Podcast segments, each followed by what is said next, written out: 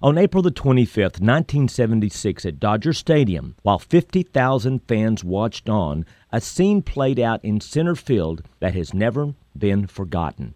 Playing center field for the Chicago Cubs was lefty Rick Monday.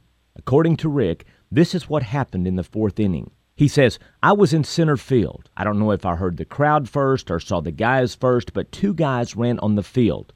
One of the guys was carrying something, and he noticed it was an American flag. And when they got to shallow left field, they unfurled the flag as if it was a picnic blanket.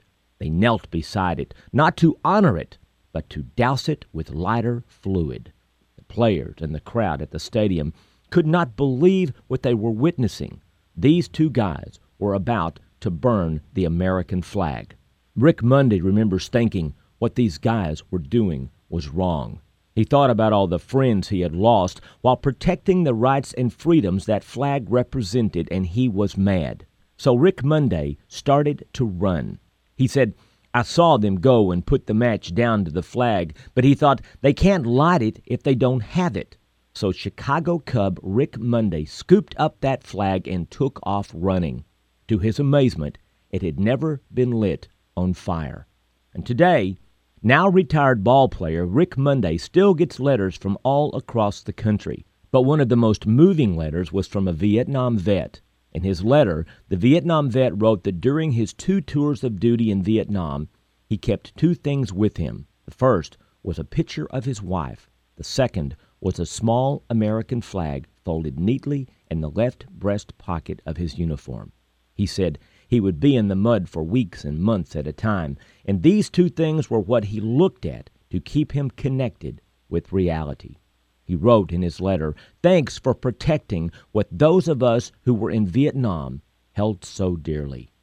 Rick Monday ends his story with these simple yet powerful words. He says, That wasn't just a flag on the field, it was a flag that people look at with respect.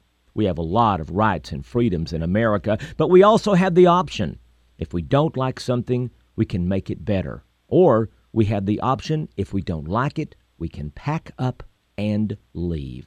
But don't come onto the field and burn an American flag. And one last piece to the story. That day, after Monday saved that flag from being burned, there was quite a buzz in the stands. People were shocked by what they had just experienced, but then, without any prompting or direction by anyone, the 50,000 fans stood and began to sing, God Bless America. 50,000 voices, people who were moved by what they had seen, and they turned to God. Oh, may every day be a day that as a nation we turn to God. I'm Jerry Stewart, and now you know because you are